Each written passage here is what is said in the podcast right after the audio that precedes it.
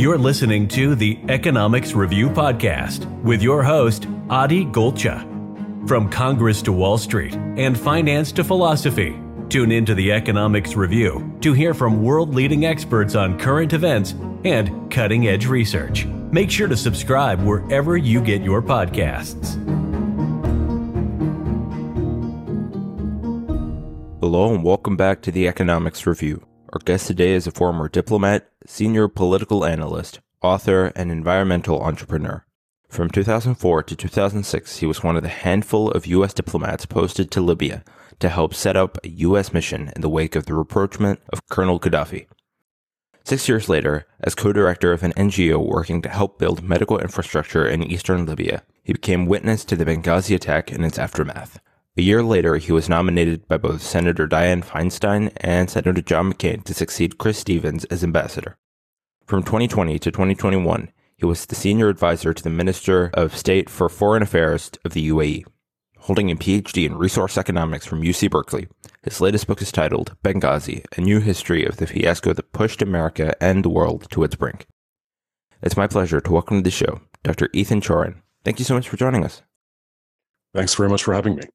So, firstly, as always, I'd like to start off by asking you to introduce yourself and tell us a bit about your background.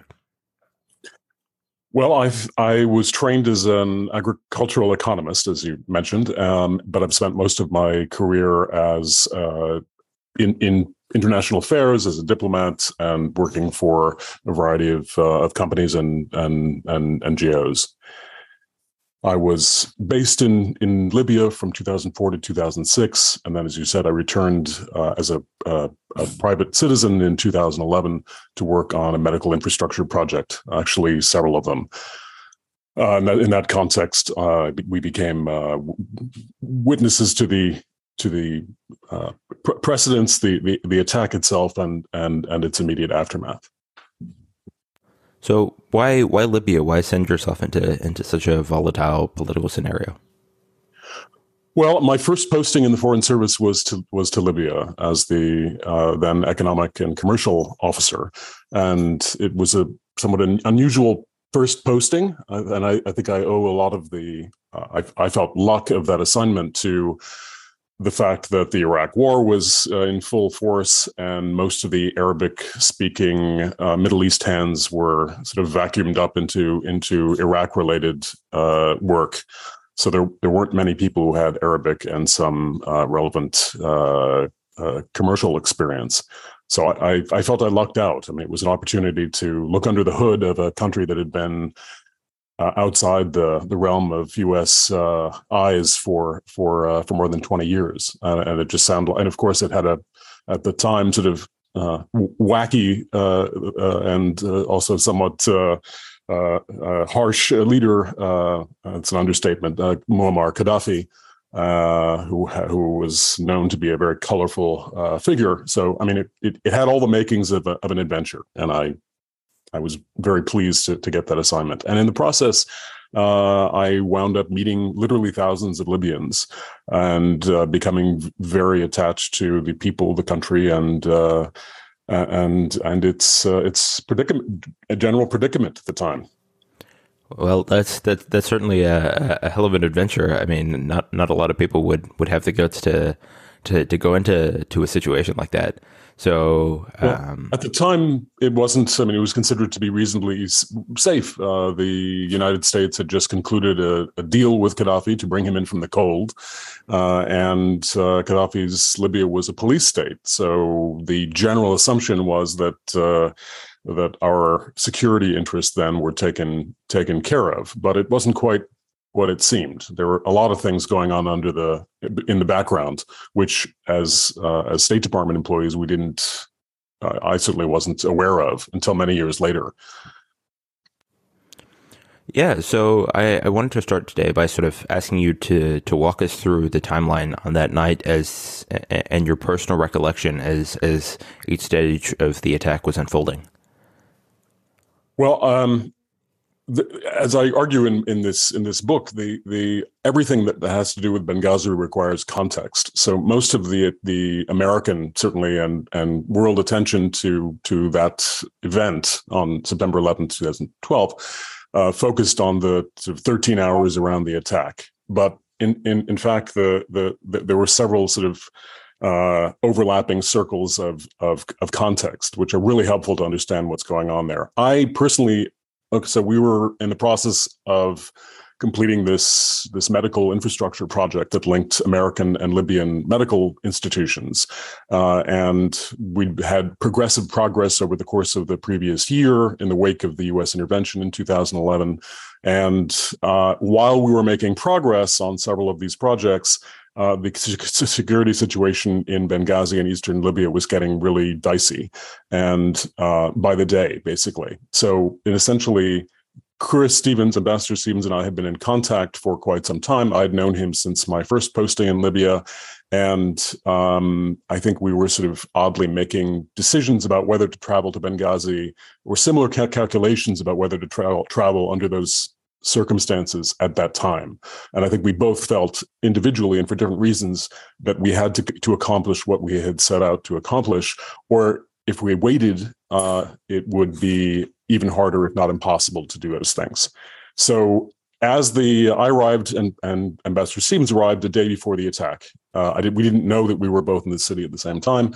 I was uh, again the the day of before the attack. He and I had been in contact. Um, I informed him of the progress on our medical project. He was really quite thrilled. Uh, I was surprised that he was there, given the the danger to to to all of us. Um, and you know, uh, Benghazi has its periods of sort of grand calm and and upheaval. And at the time, you know, it looked deceptively calm. But we had been, my colleagues and I had been in uh, sort of uh, dicey situations in eastern Libya before over the previous uh, year, um, and were on on you know alert that uh, things things could think it was the anniversary of 9-11 things could anything could happen um, Chris had invited me to dinner at the mission the night of the attack, uh, and I had, I had this. I re- recall thinking about that many, many times since, uh, because had had we accepted, uh, we would have been at the compound presumably while the attack was underway. As it was, uh, we heard of the attack from uh, another contact, Libyan contact, just while we were at our hotel, which was about uh, two and a half miles away um, and there was this notion that something was going on at the at the mission, did, and none of us knew what what it was. And then all of a sudden, there was a uh, a, loud uh, mortar uh, explosion, and uh, I, I was back conferring with my colleague at that point, and we both looked at each other, going, "Okay, if this is linked to what this suspicious activity at the mission, this was not good."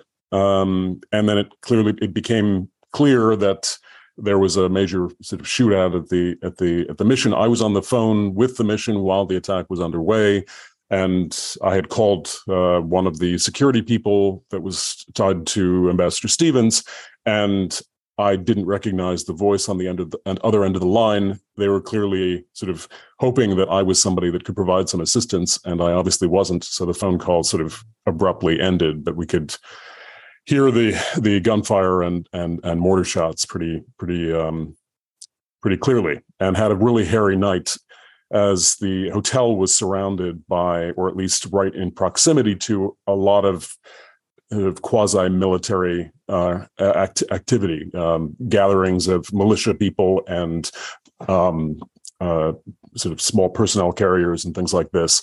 And we weren't sure whether the hotel itself was under attack. Of course, this was all during the night, so I was sort of we were crouched, uh, you know, by the window. Uh, I was in my my room with an over, overlooking the um, sort of main uh, lake uh, uh, by the Tibesti Hotel, uh, and sort of watching all this activity and trying to figure out what the heck was going on, and how the heck we were going to get out of there, and whether we were targets. Um, so this this this adventure continued through the night into the early morning hours when ironically we were um, again I, I, don't want to continue on this story if you have, have, another question but i can continue the the the narrative no uh, by by all means keep keep going. It's a very very interesting story. So the in the in the early morning i fell asleep at one point and um, i describe all of this in the first in the, in the prologue to the book. It's a sort of a, a long uh, sort of view of all, all of this uh, very puzzling activity. Um, and when I woke up, I think I, wasn't sure how long I was asleep for, but when I woke up, I um, I noticed I, I, went to the window and it was light uh, now, and all of the personnel and the material and the cars and everything that were around the the, the hotel when I had started when I fell asleep were gone, and the the city was completely dead quiet. So it was a very bizarre. Um, I was sort of wondering whether I'd imagined part of this. Anyway, we we made our way to the to the uh, to the hospital where we were uh, doing this project, um, and it turned out that the hospital was uh, treating some of the people. Not only had had that been where Ambassador Stevens was brought unconscious uh, and unresponsive, um, but there were other people, um, uh, members of the militia that attacked the the mission and later the CIA annex, were being treated there. So there were f- sort of friendly people and uh, unfriendly people, and we were instructed not to not to leave the offices where we were or to let anybody know that we were there. And the people, the hospital administrators, were very um, extremely helpful and and and in, in basically helping us get seats on on a flight out that that night. The American, the rest of the official Americans were uh, evacuated earlier in the morning, so we realized that we were sort of left alone there. Um, I was no longer a diplomat, uh, so um, uh, and then we uh, so I remember standing on the on the tarmac waiting for the uh, waiting to board the airplane uh, that would take take us take me to Turkey, and thinking, you know, oh my gosh, not only was I horribly saddened by Ambassador Stevens' death, um, I didn't know about the other how many other casualties there were. We knew there were were, were, were others, um, but I was just I was also thinking that that this basically meant the end of American involvement in Libya for the foreseeable future, and um, or at least the beginning of that end. And I, I, had this feeling that this would have a tremendous consequence, or at least a much greater consequence than one might have guessed based on just the bare facts there. Um, and, and so uh, anyway, by the time I got back to um, to the United States, I had to wait in Istanbul for a few um, several days for my colleague, my remaining colleague, to get out of out of Benghazi. But when uh, when we got back to the states, uh, you know, we hadn't been following the, able to follow the American news that carefully, and but by the time we got back to the states, it was almost as if there were sort of we'd entered into a completely alternate reality from the one that we'd witnessed. The political machinery had already, and the conflict, political conflict around what happened was already in full force. And there was an enormous amount of, of information that just wasn't, wasn't true. Uh, and we had very we had various debates on how to sort of correct some of that information. We had been inter- interviewed by the FBI, both myself and my uh, my my uh, colleague in the NGO, and you know, many of the obvious the questions that became so contentious later were never asked of us. Uh, and by the time uh, we, you know, and again, it was a surreal experience because it felt like, um, you know, most of the witnesses on the ground, of which there were a number, uh, and senior Western individuals, both diplomats from other countries and corporate people, and ourselves. I mean, we had more of an oral uh, witness than a than a sight sight witness uh, scenario, but there was plenty of information to the, the idea that this that this wasn't a, a planned attack and that there was no protest was very clear to us. And the protest refers to this uh, anti-Muslim video that had been released and dubbed uh, uh, weeks before and dubbed into um, into Arabic uh, a few days before the uh, before the attack and the and the protest and attack against the U.S. embassy in Cairo. So back home in the states, there was this whole debate about where did this attack come from, but on the ground, it was very clear that this was a, a terrorist attack. So there was this. I, I had this you know, wrestling with myself for for a number of months, uh, and also, uh, you know, until I, I testified before the Benghazi committee um, several years later. That uh, you know, I don't want to get I don't want to get sucked into the into the political conflict, but it was truly surprising that that it wasn't made much more clear, much quicker what what had happened there.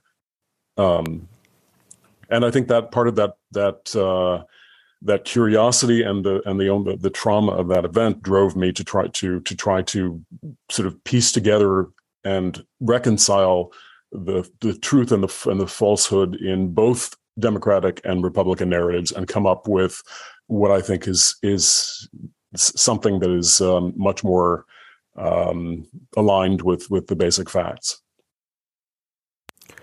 Yeah, so you, you mentioned something interesting there um, towards towards the start of your description of, of that evening. Um, you you mentioned how the, the situation in Benghazi. I mean, you you noted that there was um, you know there there were periods of upheaval. Um, so I mean, when when you were there, you were you were obviously in the city. Um, can can you tell us a bit about what, what that upheaval looks like? How how you would know if if you know there was some sort of perhaps an impending impending danger, some sort of impending attack, or or would it be completely, um, you know, uh, or or were you guys completely oblivious to the fact that that was a possibility?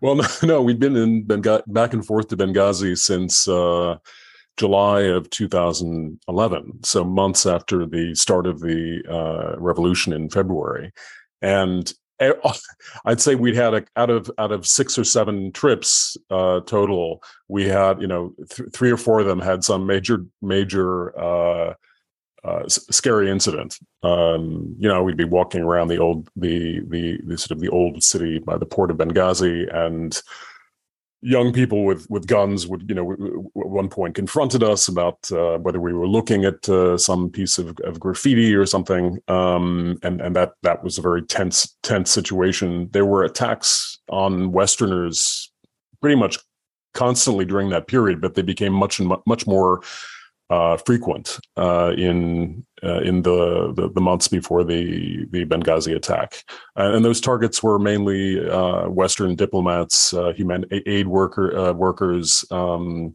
and local civil society leaders. So you know, it was clearly a we, we were under no illusion that this was a very dangerous environment, I felt a little bit more comfortable in Benghazi, as did uh, Ambassador Stevens, clearly, because I knew the city from my past uh, time there as a diplomat, um, and and I had many many good friends uh, there um, and colleagues. So, um, but it wasn't, it, it, you know, we we looking back on that whole experience, I think uh, I and my my my immediate colleague and partner were were sort of surprised that we had the the sort of blinders on to continue with this project, knowing what we did. I mean, we we knew that we were we were taking risks, um, but whether we would do it again, I don't.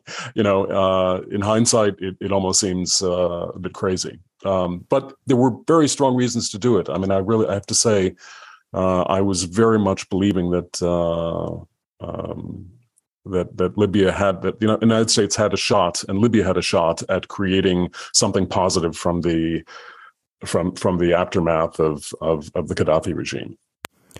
Okay, so now that that sort of begs a, a whole different question, right, about security at the compound. So, I mean, one would assume that in in a situation that volatile and that dangerous, you know, people like you on on the ground there had had a good idea that this situation was volatile, the situation was dangerous, that an attack wasn't only you know a possibility that it was actually you know maybe likely.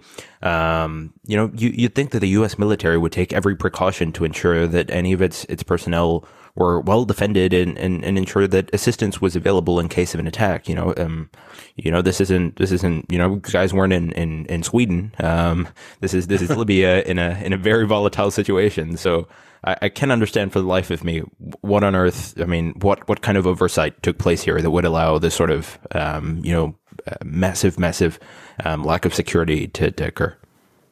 Well, I think it, part of it is is a bureaucratic problem, and part of it is a question of defining the or an ill-defined set of of, of objectives. On the one hand, I think the United States, the Obama administration, were were comfortable enough to intervene in Libya, but were uncomfortable doing much more.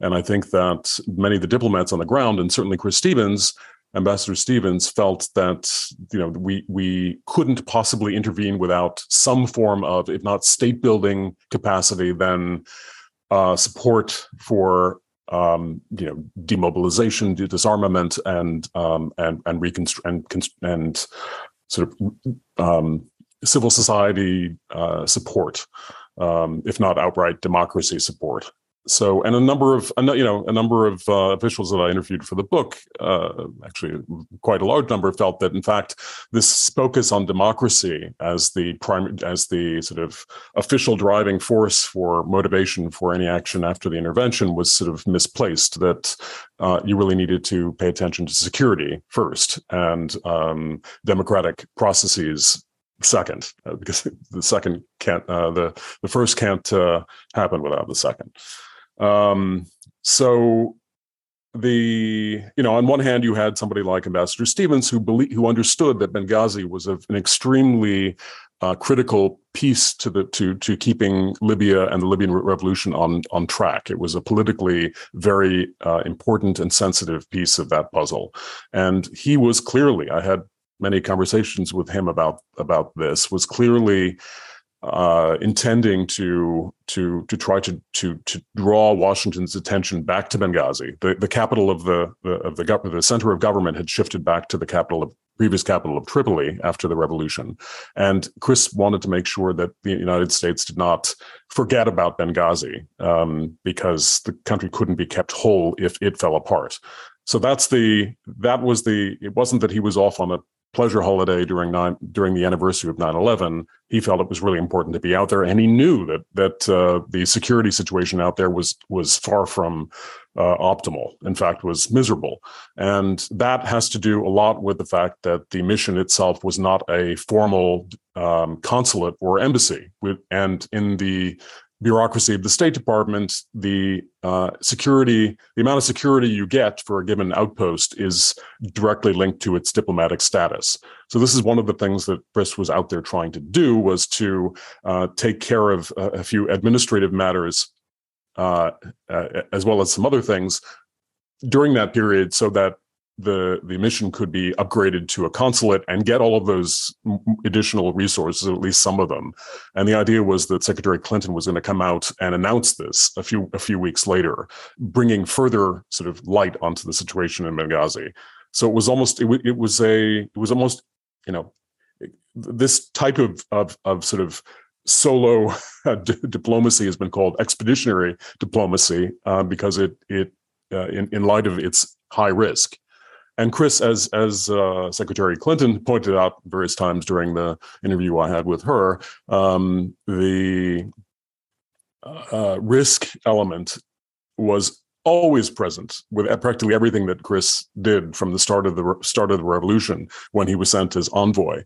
I mean, the what he what he went out to do in Benghazi uh, in 2012 was, uh, in some ways, you might even say, less risky than some of the risks things he he did when he was envoy, uh, being completely um, to the transitional governments at the start of the revolution. I think he was so. You know, yes, sure. The United States really should have had uh, um, a whole array of resources at its disposal, but given the nature of the intervention, which was uh, very much sort of hands off and re- remote and relied on on allies and proxies.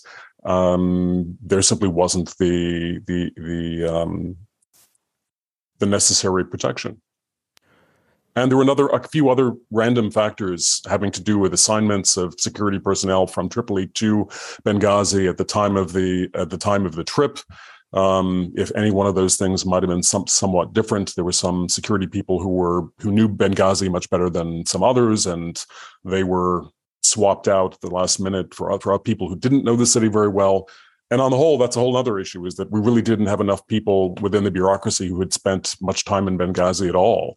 So pretty much everybody in the foreign service that was in the country was relatively new, with the exception of of Chris Stevens and lots and lots of deference was paid to Chris Chris's views. Um, but at the same time, you know, on a policy level, but at the same time, Chris was asking for for uh, more and more security and didn't and didn't get it and which I think is, I mean, that's a, it's sort of hard for the, I think for the general public to understand you know, how, how that could be. But, you know, the Foreign Service has been starved of funds for a long time. Um, and there is not enough money to, to, to essentially protect American diplomats to the degree that they need to be protected abroad. um, and decisions are made by um, not you know not always by in direct consultation with the people on the ground, or at least sufficient consultation. Well, of, of, of all the issues in, in the world, I, I never would imagine that not enough funding would be an issue for something like the U.S. military. Um, well, it's as, the state. It's the it's the State Department. Um, the State Department has been under has you know been been underfunded for a long time, uh, and the victim of a of sort of political warfare between Democrats and Republicans, uh, who have very different ideas about how much resources diplomacy should be allotted, and well, diplomatic security suffers greatly from that. Yeah, you you also mentioned that the the amount of security was linked to the diplomatic status. That that also sounds like a, a whole bunch of, of, of political nonsense. Um, you know, I I mean, I, I, I can imagine why you wouldn't link the level of security to the level of danger, as would seem to be common sense. Well, that surely that's that's it. That's within the decision algorithm there, but not. Uh, but there are so it's it's like a step function you know you essentially until you recognize and this is just a this is just a fact of the bureaucracy and it should be of course it should be changed and there were some amendments that were made after the after to to the whole process review process after the attack but my guess is not nearly enough. Uh, you know, I think we're in danger uh, of, uh, of, of repeating this kind of incident uh, in the future uh, because they, you know, it happens over and over. I mean, you have to also put that into a little bit of perspective in the sense that over the years there have been very few for State Department people who have been killed in in in in, in the course of duty. Um, we hear about the the things that that went really bad, but you we don't hear about the things that were prevented. Um, but at the same time, there's no question Benghazi was a ma- massive screw up and it, it, resonated for me because you know I recalled my my period back in Tripoli as a diplomat, and uh, and we had no security whatsoever. Um, I mean, that's a there there were security personnel, but we were not we were not protected. Um, the we had Libyan guard. We lived in a hotel that was essentially the meeting place and the headquarters for a number of American companies and and the mission itself. And we had uh, so if anybody wanted to hit some, to disrupt the U.S. Gaddafi relationship at that point, the thing to do would have been hit that to hit that hotel. Um, and you know, we had Libyan guards who, while uh, very pleasant, were were often asleep, um, and no protection on you know at the front of the hotel, and there were cables going back and forth saying, "Please, you know, we need to, we need, we need some basic more. We can't rely just on." on Gaddafi's security forces to uh, to protect us out here. So I got progressively worried as I was, you know, this is back in 2005, 2006. I, I got progressively worried that I did not want to be pr- present there when something bad happened. So, I mean, you, you, you also, um, you also talk about, um, sort of the, the impact that this has had on Libya. So I think you mentioned in a, in a previous talk that Libya entered a, a downward spiral and that the data would reflect that fact. I mean, GDP in Libya has absolutely plummeted. It's, it's about a third of, of what it was um, since since then. You can you can see it fall off a cliff after after that period. So I, yeah, I mean, no, Libya I, became a, a failed. Yeah. Libya was on the verge of a failed state, and it became essentially a failed state. Um, or a state and a state that whose separate parts are being manipulated by outside powers for their own benefit. And some of the obvious winners from that have been Russia and Turkey, who have essentially become sort of, uh, along with with several of the Gulf states. Um, so, and you know, every, every everybody has their own rationale for being there, um, and uh, from the West's perspective, we pick. You know, it's it's it's it's also sort of bizarre because essentially two of the main fighting parties in Libya, the uh, the radical uh, uh Islamists and the uh, general who who fought them back, uh, were at one point on. You know, were were allied to the U.S.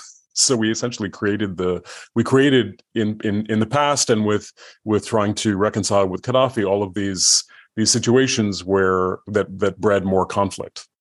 And there hasn't been a consistent policy over this whole period.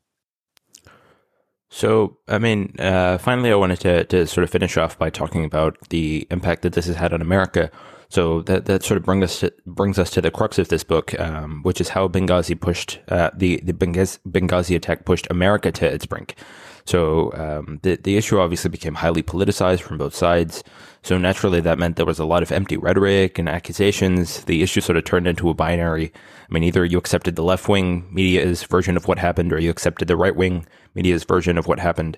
But I mean, beyond all the noise that we've seen, I'd imagine there was a, a lot of internal changes that took place. Um, you know, uh, a, a, lot of sort of um, impact that was that was less, you know, there was less of the noise that we saw on the surface, but more more that took place um, internally. Um, so, can you tell us a bit about what you mean when when you say this attack pushed America to the brink? Yeah, I think um, that the attack, in most Americans' mind, the attack sort of came out of nowhere link, you know, uh, was with us in in the media constantly for nearly four years of just you know, and, and the details were obscure, and none of none of these stories made a whole lot of sense with the video and the um, and other elements, and the security and the claims that uh, Hillary Clinton ordered to ordered to stand down, uh, all of this other stuff. And then it then it kind of morphed into other other other political scandals and we forgot about it um, or at least we didn't we got so sick of it that we never wanted to talk about it again. And my main, main argument in the book is that look this this attack had a a, a background. It didn't just come out of nowhere. It, it there were several things that that uh, you know policy elements that that made it almost inevitable. And the uh, the results of the attack were were actually very profound in the sense that it it caused a on, in foreign policy it caused a a rather pervasive risk aversion. So the, the United States did not want you know sort of like every bureaucracy in, in Washington was afraid to make a strong action abroad for fear that it would provoke another set of congressional committees and people would be high, you know and scapegoating all, all of the rest of it. And we relied increasingly on uh, remote remote warfare like you know in Yemen with the with the drones. Uh, and uh, we pulled our spies and our diplomats back behind uh, even more back behind uh, high walls and missed a number of developments, like the, uh, this is sort of a broad statement that needs to be qualified, but the Houthi uh, movement in Lib- in uh, in Yemen and the Iran backing of the Houthis was sort of took second second seat to our obsessive obsession with uh, the Yemeni arm of Al Qaeda. So essentially, we we kind of shot ourselves in the foot with with, with this risk aversion. aversion. Um, and it had, as I describe in the book, various sort of real impacts on other conflicts in the region, in Syria, and etc. And um, and the people who and the powers that that benefited from this most were our adversaries, you know, Russia, uh, China, um, and others. Um, and on a political level, Benghazi's impact has been sort of, you know, it's almost so obvious that we miss it. It it was a, uh, caused a sort of a, a huge surge in polarization. Um, it occurred one of the one of the you know, I go into great detail in the book about why Benghazi was such a perfect political scandal, but it's it's uh, the fact that it, that it occurred just at the cusp of the 2012 election uh, and at a point in the development of social media where the algorithms of Facebook and Twitter, et cetera, could could help polarize the, polarize a feedstock for which Benghazi was, be, turned Benghazi into a major polar, polar, polarizing event. And I also argue that uh, you know again this is somewhat obvious, but it's been it's been kind of pushed aside for both sides by different for different reasons. The Benghazi attack uh, was the sort of common denominator behind practically everything, every other factor that was uh, blamed for or credited for Donald Trump's election. Um, and some several senior uh, Obama officials, you know, basically uh, concur concurred quite quite strongly with that. That Benghazi really was a major factor in the 2016 election. So, when you take it all together, um, you know, I think the major lesson is that you know American foreign policy has become a tool of American domestic war, political warfare, and that has to stop. And the best way to to, or at least the most immediate thing to focus on, is making sure that that the security and diplomatic bureaucracies are insulated from politics. And and I think the the Iraq War and 9/11 were the sort of the start of uh, American presidential administration sort of mucking about with the bureaucracies and sort of picking and choosing what advice they they think they want for political reasons and marginalizing the experts. And i think that's the real that's one of the real dangers and one of the reasons why we really need to take a second look at what happened in benghazi and why it, why it matters today. Well those are all the questions that i have for you today. Thank you so much for joining us on the show dr chorin. Thank you very much Thank you everyone for listening to the Economics Review, and as always, we'll be back soon with the latest.